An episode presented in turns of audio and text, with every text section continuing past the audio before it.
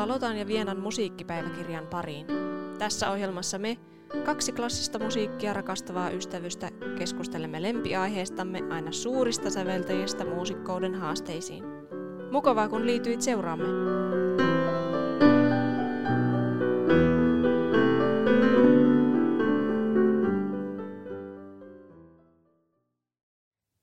No niin Viena, kuvitellaan, että oot nyt monta kuukautta harjoitellut urkututkintoa varten. Tutkintopäivä sitten saapuu ja tutkintokonsertin alku on 15 minuuttia. Mitä sä mietit ja miltä susta tuntuu sillä hetkellä? Musta tuntuu, että mulla on aika tuore muista vielä tästä tilanteesta, koska heti vähän kädet hikoaa ja syke nousee. Ja mulla on yleensä myös tosi kylmä ennen esiintymistä, mä aina. Ja... Mutta sitten ehkä isoin juttu, jos oikein huonosti menee, niin mua pelottaa ja ahistaa se, että mä epäonnistun. Tai että mulla saattaa olla semmoinen vähän niin kuin hallitsematon olo, että esiintymisessä voi tapahtua mitä vaan. Vaikka olisin harjoitellut kuinka hyvin. Mm. Mutta missä tilanteessa sä oot varttiin esiintymistä? No suuri osa mun esiintymisistä on varmaan ollut jossain semmoisissa konserteissa, jossa mulla on vain yksi kappale esitettävänä. Esimerkiksi oppilaskonsertit, matineat, semmoiset. Voisi hyvin olla, että se vartti ennen mun esiintymistä mä kuuntelen muiden esiintymisiä kuuntelematta tai oikeastaan kuulematta varsinaisesti mitään. Mm. Ihan siihen omaan jännitykseeni uppoutuneena. Mulla kans nousee sykkeet ja maha menee monesti aivan sekasi. Mm kädet tärisee, keskittyminen on koetuksella. Peruspaniikkipissa. ja hirveästi pelottaa, että mitä jos kaikki vaan menee aivan pieleen. Mm. Jotenkin sekoaa sormet tai unohtaa pätkän kappaleesta tai jotain se, semmoista. Mm. Mutta hassua kyllä ei pelota se, että miten saa kontaktia yleisöön tai miten hyvin tulkitsee kappaletta. Niin. Että semmoiset niin oikeastaan niin, ei kiinnitä semmoisiin niin huomiota, että enemmän se tekninen suoritus on se, joka pelottaa. Mm. Sitten saattaakin itse esiintymisessä tulla ihan kummia lipsuja, miten mm. välttämättä harjoituksissa on koskaan tullut. Mm. Ja alkaa kyseenalaistaa aivan tuttuja juttuja. Ehkä tuo virheiden pelko pohjimmiltaan johtuu siitä, että jotenkin pelkää häpeää ja nolautumista. Mm. Ja niin, turha jännitys on oikeasti pahinta ikinä kun vaan haluaisi nauttia siitä musiikista ja sen esittämisestä muille, mm. mutta ei siihen vaan aina pysty. Niinpä. Tämä oli tosi mielenkiintoinen termi, turha jännitys. Mm. Voisi lanseerata tuon. Nimittäin me ollaan siis nyt Lotan kanssa tätä jaksoa otettu esiintymisjännityksestä selvää ihan ilmiönä. Ja me ollaan esimerkiksi luettu Päivi Arjaksen kaksi tästä aiheesta kertovaa kirjaa. Ja sitten mä oon Sibelius Akatemiassa opiskellessa, niin on myös käynyt Päivi Arjaksen kaksi kurssia, jotka liittyy tähän aiheeseen, esiintymistaito ja esiintymisvalmennus, semmoiset kurssit. Ja tuli nyt heti Lotta tuosta sun kommentista mieleen, että onko turhaa jännitystä? Koska Arjas muun muassa selitti siinä yhdessä kirjassa, että tutkijat on tosi yksimielisiä siitä, että jännitys parantaa esiintymissuoritusta, kun taas niin muusikoista ihan tosi pieni prosentti koki saavansa hyötyä jännityksestä. Niin onko se sitten turhaa vaikka ei?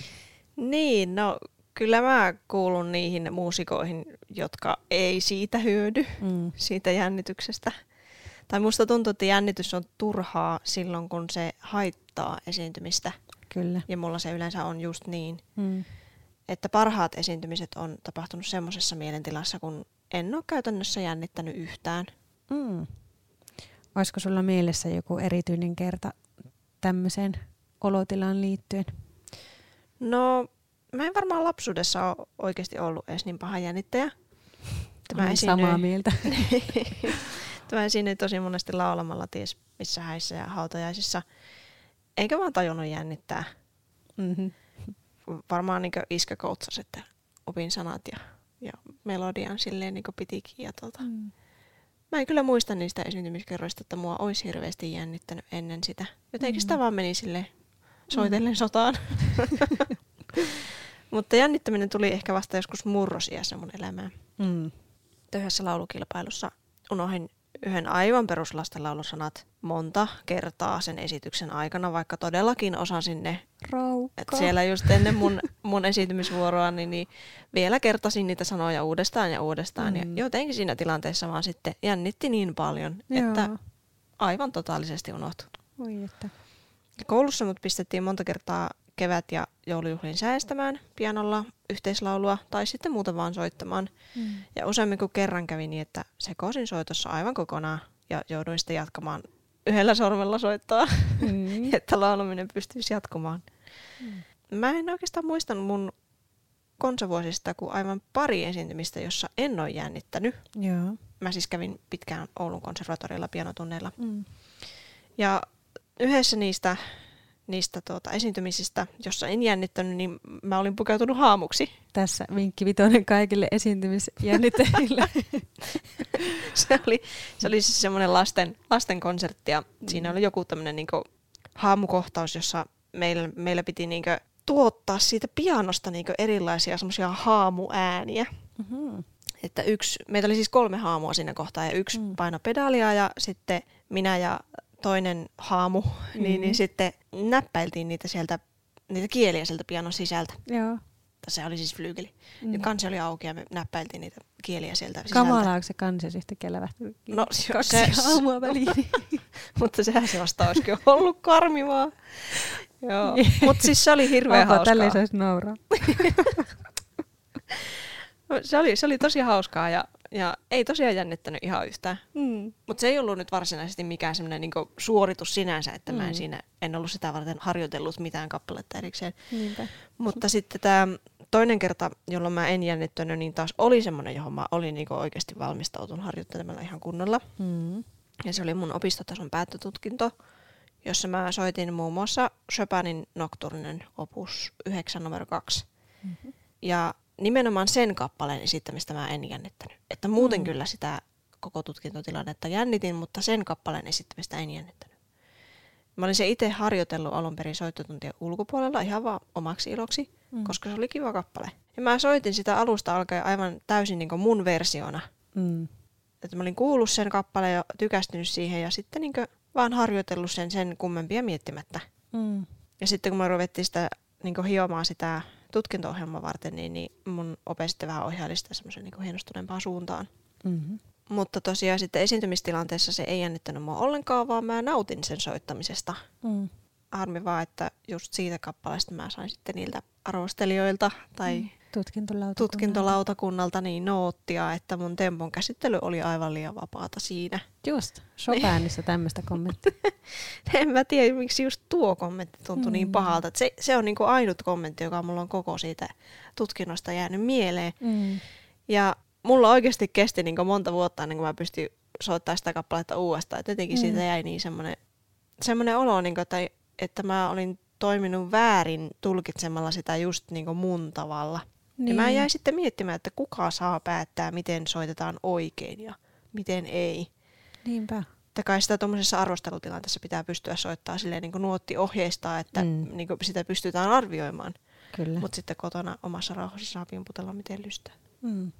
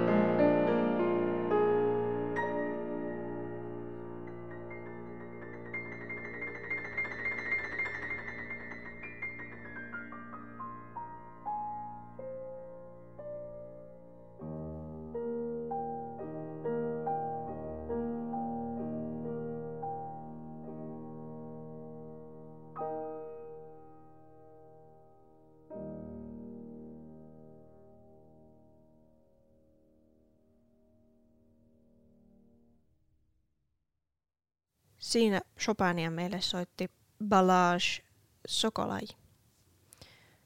Se meidän syyskuinen syystunnelmia-konsertti oli sitten elämäni ensimmäinen kokemus, kun pystyin aivan täysin nauttimaan konsertista ja musiikista jännittämättä lähes ollenkaan. Ja ai että se oli mukavaa. Ehkä mä olin sitä ennen psyykannut itteni niin hyvin siihen, että pystyin jotenkin suhtautumaan siihen aivan erillä tavalla. Mm. Että mun mummu antoi tosi hyviä neuvoja, muun muassa sellaisen, joka se sai omalta opettajaltaan joskus aikoinaan. Eli kun meet soittamaan, niin unoha kaikki neuvot, jotka oot saanut sitä mm. ennen. Mm. Ja mä yritin ajatella sitä konserttitilannetta semmoisena kotoisena olohuonekohtauksena, jossa nautitaan vaan yhdessä siitä musiikista.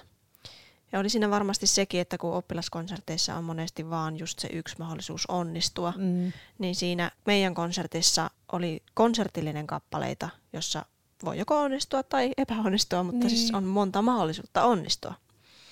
Ja oli väistämätöntä, että jossain kappaleessa virheitä tulee, mutta ne ei ole sitten ainoita mahdollisuuksia tosiaan onnistua, vaan saa yrittää kohta uudestaan.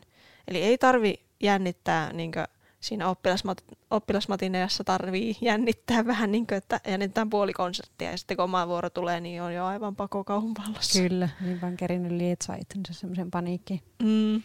Joo, jos palataan noihin kirjoihin, niin niiden valoissa, niiden tiedon valossa sanoisin, että siellä meidän syyskuisessa konsertissa, niin sä oot ollut tosi hyvässä vireystilassa ja sopivasti latautunut, et jännittynyt. Niin. Ja mä aloin heti pohtimaan, että kun jännitys on tosi negatiivinen sana, niin kuin olla jännittynyt. Mm, ja kyllä. ehkä sen takia, vaikka tuossa kun aiemmin mainitsin siitä tutkimuksesta, niin tutkijoiden ja muusikoiden välillä voi olla niin kuin ristiriita. Tavallaan, että se sana ymmärretään eri tavalla.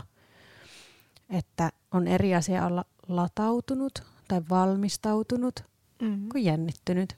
Että niin. ehkä moni muusikko on kokenut sen sanan voimakkaaksi ja negatiiviseksi ja sen takia sitten vaan harva on laittanut siihen, että saa hyötyä siitä. Siinä tutkimuksessa oli toki semmoinen mielenkiintoinen yksityiskohta, että mitä korkeammalla tasolla tekee musiikkia, niin sitä enemmän siitä jännityksestä voi hyötyä. Okei. Mitä hyötyä jännittämisestä siis voisi olla? No se liittyy siihen vireystilaan, että jos sulla ei tule jännittämisen niin fysiologisia oireita millään tavalla, en nyt tarkoita, että sun pitää oikeasti niin rampata vessassa ja olla aivan niin paniikissa, mutta jos sulla ei tule niin mitään oireita, niin tavallaan sun keho ei myöskään välitä mitään viestiä sun päälle, että hei nyt on tärkeä tilanne. Niin kuin, mm. Koska se voi olla myös positiivinen merkki, että nyt on tulossa joku siisti ja vähän niin kuin jännittävä niin kuin mm. tilanne. Ja se kaiken kaikkiaan vaan valmistaa sua siihen esiintymistilanteeseen. Ja jos sulla ei tule niin kuin mitään reaktiota, niin se taas voi johtaa siihen, että esitys menee penkin alle sen takia, että sä oot vaan niin, niin kuin passiivinen. Niin, joo. Jännä ajatella. Ehkäpä nuo fysiologiset oireet ei olekaan se isompi ongelma, vaan ne psyykkiset vai mitä sanoisit? Mm. No niin varmasti on, kun näissä samaisissa tutkimuksissa ja kirjoissa kävi ilmi, että kun tutkittiin muusikoiden semmoisia fyysisiä reaktioita, kun oli jännittävä tilanne, eli että oltiin menossa esiintymään, Joo. Niin näillä muusikoilla oli ihan samanlaiset niin fysiologiset arvot, eli vaikka sykeet tai mitähän kaikkea sinne mitattiin. Ja he myös kuvaili niin jännityksen tunteita ja oireita ihan samalla tavalla, vaikka että kädet hikoa ja syke kohoa ja muuta. Mutta se ero, ainut ero olikin vaan siinä, että niillä muusikoilla oli keskenään tosi erilainen suhtautuminen niihin fyysisiin oireisiin. Et osa ei tosiaan pystynyt keskittymään yhtään mihinkään muuhun kuin siihen, että niin inhottava olo.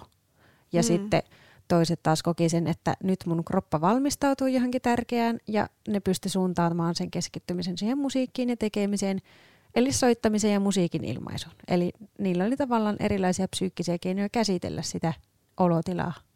Joo, tuo on kyllä tosi mielenkiintoista. Musta oli myös tosi mielenkiintoista, kun luin sitä Arjaksen kirjaa, että ei ole oikeasti taitotasosta kiinni, jännittääkö esiintyminen vai ei. Mm. Oikeasti tosi moni huippumuusikkokin jännittää – mutta niillä on sitten omat keinonsa sen käsittelemiseen. Kyllä. Että jotkut muusikot taas ei kestä sitä painetta ja jättää konserttilavat sitten kokonaan. Mm. Tämä tuntuu siis olevan hyvin paljon pääsisäisestä elämästä kiinni enemmän kuin konkreettisista taidoista sen oman instrumentin soittamisessa. Jep. Ja siihen se Arjaskin tosiaan kirjoissaan hyvin pitkälti viittaa. Kyllä, joo.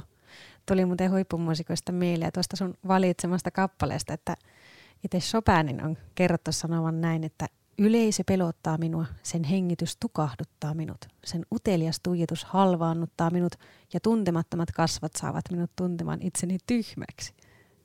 Oho. Aika lohdullista, tai siis samaistuttava, että jopa Chopin on ajattelut, että huu, kamala yleisö. ja, ja halvannuttaa. Mutta niin, mulle niiden kirjojen helpottavin ja hedelmällisin anti oli tieto siitä, että esiintymistaito on oikeasti, se on opeteltavissa oleva taito, eikä se ole mikään synnynnäinen juttu tai ominaisuus, mikä sulla joko on tai ei. Tai se ei kerro välttämättä sun muusikon taidoista mitään. Että sä voit olla mm. ihan hullun lahjakas, mutta sitten se ero voi tulla siitä, että joku tosiaan pystyy käsittelemään sitä jännitystä ja toinen ei vielä. Ja esimerkiksi mä olin pienenä omasta mielestäni ja ehkä äitinikin mielestä suorastaan sairaaloisen ujo. Ja musiikkiopistoonkin meni vasta sitten, kun mulle luvattiin, että mun ei koskaan tarvi esiintyä. Okay. Mutta jotakin on tässä tapahtunut vuosien varrella, kun mä kirkkomuusikon ammatti on kuitenkin aika esiintyvä ammatti. No joo. Täälläkin sitä esitellään itseä puheen muodossa. on se kyllä. Mielenkiintoista. Jotakin on tapahtunut tosiaan. Mm. Jep. Mutta tässä kohtaa me voitaisiin sukeltaa sinne jännityksen juurisyihin. Eli mistä semmoinen, puhutaan nyt huonosta jännityksestä, en puhu semmoisesta, mikä voi nyt parantaa tätä suoritusta, eli ei vireystilasta, vaan nimenomaan huonosta jännityksestä. Mitä syitä sillä voi olla? No syitähän voi olla tosi monia. Helpommin korjattavissa on semmoiset niin sanotut pintasyyt, kuten vaikka harjoittelun vähyys tai harjoittelutekniikan huono laatu. Mm. Mutta sitten on syvemmälle ulottuvia syitä, kuten vaikka huono itsetunto. Kyllä. Joo, tässä kiinnostavinta mun mielestä on nimenomaan nämä psykologiset syyt, koska ne on niin syvällä meissä ihmisessä. Ja sitten kuitenkin nimenomaan psykologisia säätelykykyjä parantamalla sä voit porauta suoraan siihen juurisyyhyn ja sitten vaikuttaa asioihin. Nimenomaan. Tässä kohtaa tulee mieleen Arjaksen käsittelemät automaattiset ajatukset, eli se meidän pään sisäinen ääni. Kyllä, ja nyt on, tämä on mun mielestä mielenkiintoisinta asiaa, niin Lotaan pitää ehkä keskeyttää, jos tuntuu, että mä alan vaan lörpöttää täällä loputtomiin. Nyt voitte ottaa mukavan asennon. Niin, Päivi Arja siis opetti mulle Sibelius Akatemilla esiintymisvalmennusta, ja se kertoi tämmöisestä ilmiöstä, joka oikeasti vähän niin kuin täräytti mun maailmankuvaa. Päivi puhuu semmoisesta sisäisestä äänestä, joka viestii meille koko ajan ja luo meille erilaisia uskomuksia itsestämme. Meidän piti sillä kurssilla esimerkiksi miettiä juttuja, mitä me ajateltiin itsestämme muusikkoina. Ja mulle tuli esimerkiksi tämmöisiä lauseita mieleen, että mä en ole mikään solistinen soittaja, on tosi hyvä primavistaamaan, ja jos mua ei näkisi, kun soitan, niin silti kaikki tietäisi, että mä oon nainen. Sitten Päivi kysyi, että kuka nuo jutut on meille sanonut. Ja se oli aika hätkähdyttävä kysymys, koska se sai mut tajuamaan, että niin. Tosiaan mä en ole alun perin itse ajatellut noin itsestäni, vaan mä oon kuullut ne joskus joltakin niin itselleni autoritääriseltä ihmiseltä, kuten opettajalta tai joltakin muulta tärkeältä. Ja sitten imassun ne osaksi mun muusikkoidentiteettiä ihan niin vielä tälleen 20 vuodenkin päästä. Esimerkiksi yhdelle huilistille oli joskus ihan pikkusena sanottu jossakin ihan pienessä soittokokeessa, että onpa sulla tosi vikkelät sormet. Ja sen jälkeen se huilista oli aina ajatellut, että se on tosi hyvä soittamaan nimenomaan semmoista vikkelää ja niin virtuoottista tekstuuria. Eikö sillä ollut ikinä mitään ongelmia sen kanssa? Että nuo uskomukset voi myös olla hyvin voimakkaasti omaan itsetuntoon ja niin siihen musiikilliseen ilmaisuun vaikuttavia. Esimerkiksi itsellä niin primaavista suhteen, niin mä oon ollut aivan päällikkö, koska mä oon, niin totuus on se, että mä oon vaan pienestä pitäen tykännyt tosi paljon siitä, että mä saan lukea uusia nuotteja. Eli toisin sanoen mä oon harjoitellut sitä tosi paljon, että musta on tullut siinä hyvä. Mutta mä en ole ollut vaan sitten niin ikinä oppinut pelkäämään sitä, joten sitten siitä syntyi sellainen positiivinen lumipalloefekti, että mä ajattelin, että mä oon siinä hyvä, niin mä rohkeasti menin tilanteisiin, missä vaikka piti primaavista tai ja sain onnistumisen kokemuksia. Mutta älä nyt käske tehdä sitä, koska luultavasti nyt just iski semmoinen, että oo, en osaa. Mutta tuo on muuten ihan totta, että noilla uskomuksilla on todella paljon vaikutusta itsetuntoon ja itseilmaisuun. Hmm. rupesin miettimään, että mitäs ne mun pään sisäiset äänet sitten sanoo, niin mm. ne ehkä sanoo, että mä en voi päästä nuotista irti. En uskalla lähteä kokeilemaan improvisointia tai vapaata säästystä, koska siellä ei ole semmoisia tavallaan turvaa tuovia sääntöjä mm. ja siksi on sitten paljon virheenpaikkoja. Plus tuntuu, että siinä jotenkin joutuu paljastamaan omasta sisäisestä elämästään enemmän. Ha. Tavallaan asettaa itsensä enemmän semmoiseksi niin arvioinnin kohteeksi. Mm. Eli voi improvisoida väärin. Tästä voidaan tietenkin olla montaa mieltä, mutta mm. tämä on tämmöinen niin mun, mun pään sisäinen juttu ehkä Kyllä. enemmänkin, että voi improvisoida väärin. Mulle muutenkin tuo väärin soittaminen on tosi iso juttu ja se on ihan pienestä asti iskostunut päähän, että pitää soittaa jotenkin virheettömästi mm. ja että se, joka sen virheettömän soittamisen päättää, on joku muu kuin minä. Joo. Ehkä mulla on myös aika paha miellyttämisen halu, että haluaa sitten sitä auktoriteettia soitolla niin miellyttää vaikka mm. opettajaa tai sitten omia vanhempia tai muita sukulaisia tai ystäviä tai kuka se nyt silloin, silläkin hetkellä on, kun sille mm. soitan. Niinpä. Mutta menee nyt aika psykoanalyysin puolelle tämä tässä. No, se oli tarkoituskin. Mehän makoillaan teillä sohvilla ja avaudutaan toisillemme. No, on mulla muuten semmoinenkin ääni päässä, joka sanoo, että mä soitan hyvin romanttista ja rauhallista musiikkia. Hmm. Tässä on semmoinen negatiivinen puoli tässä ajatuksessa, että mun soitosta puuttuu tietty voima ja röyhkeys tai rohkeus. En tiedä kumpi on siihen niin oikea sana. Hmm että mä soitin vaikka, tai soitan edelleenkin hyvin vaikka Debussyin herkempiä kappaleita tai Chopinia, mutta kun sitten siinä aiemmassa, aiemmin mainitsemassa päättötutkinnossa mut pistettiin soittamaan Bartokkia, mm. niin mä olin aivan pulassa, kun mä koin, että en vaan oo semmoinen muusikko, joka saisi siitä sitä voimaa irti, mitä se kappale vaatii. Mm. Se oli tyyli joku karhutanssi tai joku semmoinen se kappale nimeltä, mä en enää muista niin tarkkaan sitä, mutta mm. siinä oikeasti niin vaadittiin semmoista – raakaa voimaa, mm. että sai sen Fortissimon sieltä esille, mikä siinä vaadittiin. Ja muutenkin se oli vähän semmoinen räväkkä kappale. Joo. Ja mua on kanssa sanottu tosi vikkeläsormiseksi soittajaksi. Eli trillit ja nopeat juoksutukset ei ole mulle koskaan ollut oikeastaan ongelma. Mm. Sitten mä taas en ole yhtään hyvää primavistaamaan. Ja monessa musiikin teoriaan liittyvässä jutussa mä oon aivan onneton. Nämä on kyllä mielenkiintoisia. Tuli mieleen tuosta trilleistä, että Mä oon ihan vikkeläsormunen, mutta trillit on siis itsellekin sellainen, että mä tiedän, että oikeasti mä oon aivan sukka. Ja sitten oli jotenkin tavallaan koomista ja vähän nöyryyttävää, kun elämäni ensimmäisellä mestarikurssilla uruilla soit jotain kappaletta. Ja sitten se sanoi, olisiko se just unkarilainen se meidän opettaja, se oli sille, hmm, jos sä käytät kaksi viikkoa pelkästään trilleihin, niin sitten ne varmaan tulevat kuntoon. se oli silleen, okei, okay. kiitos. Mutta se oli tavallaan viikkoa. ihan lohdullista, että no okei, kahden viikon semmoinen trillileiri, niin musta tulee aivan ylipäätäkö niissäkin. Tai sitten sulle tulee joku, mikähän liian jännetuppi, jännetuppi tulee. tulee ihan. Mutta se oli hauska, että se vaan totesi mm. sen. Se oli ihan hyvä palaute. Mutta joo, että löydän siis yhtymäkohtia tuosta sun puheesta.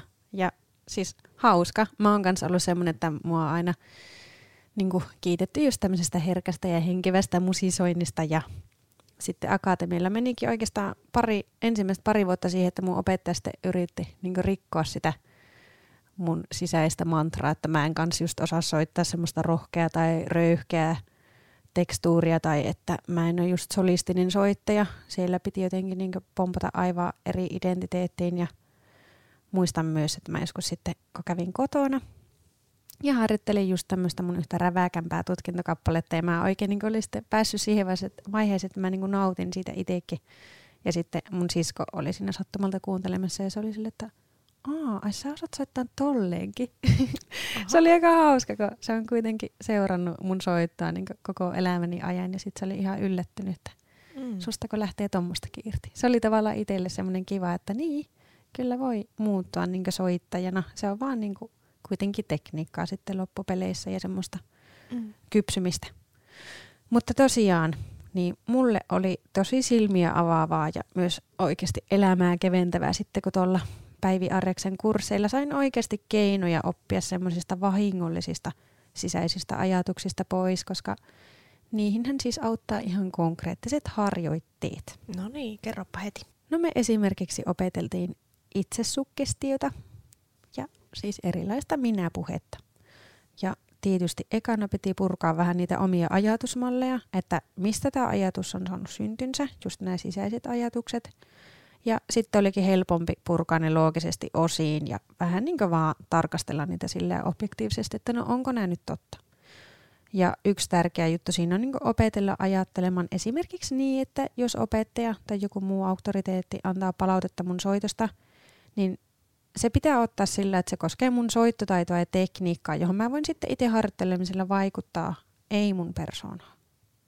Joo, tuo onkin monesti vaikeaa, tuo minun ja minun esittämän musiikin erottaminen, mm. koska se voi olla niin henkilökohtaista mm. kuitenkin.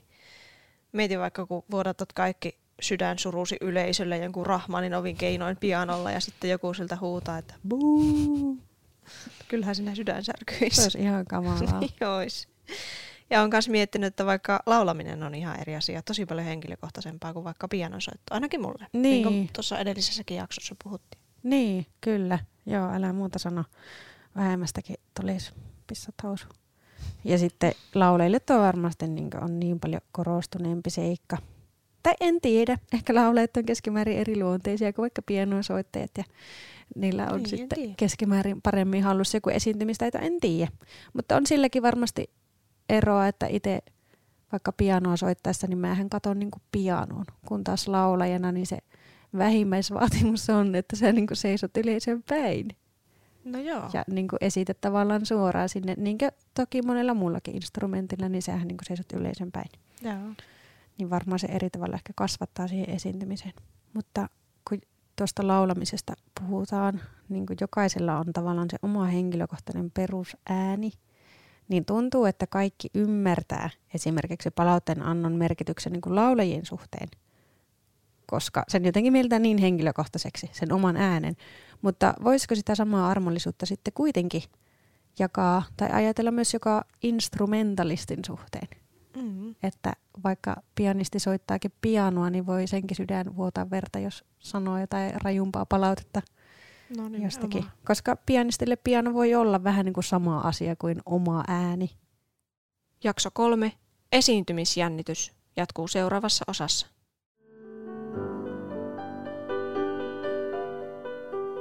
Kiitos, että kuuntelit Lotan ja Vienan musiikkipäiväkirjaa. Jatketaan keskustelua somessa. Meidät löytää Instagramista käyttäjänimellä Lotta ja Viena sekä Facebookista nimellä Lotan ja Vienan musiikkipäiväkirja. Voit myös laittaa palautetta sähköpostilla osoitteeseen musiikkipäiväkirja at gmail.com. Kuulemiin!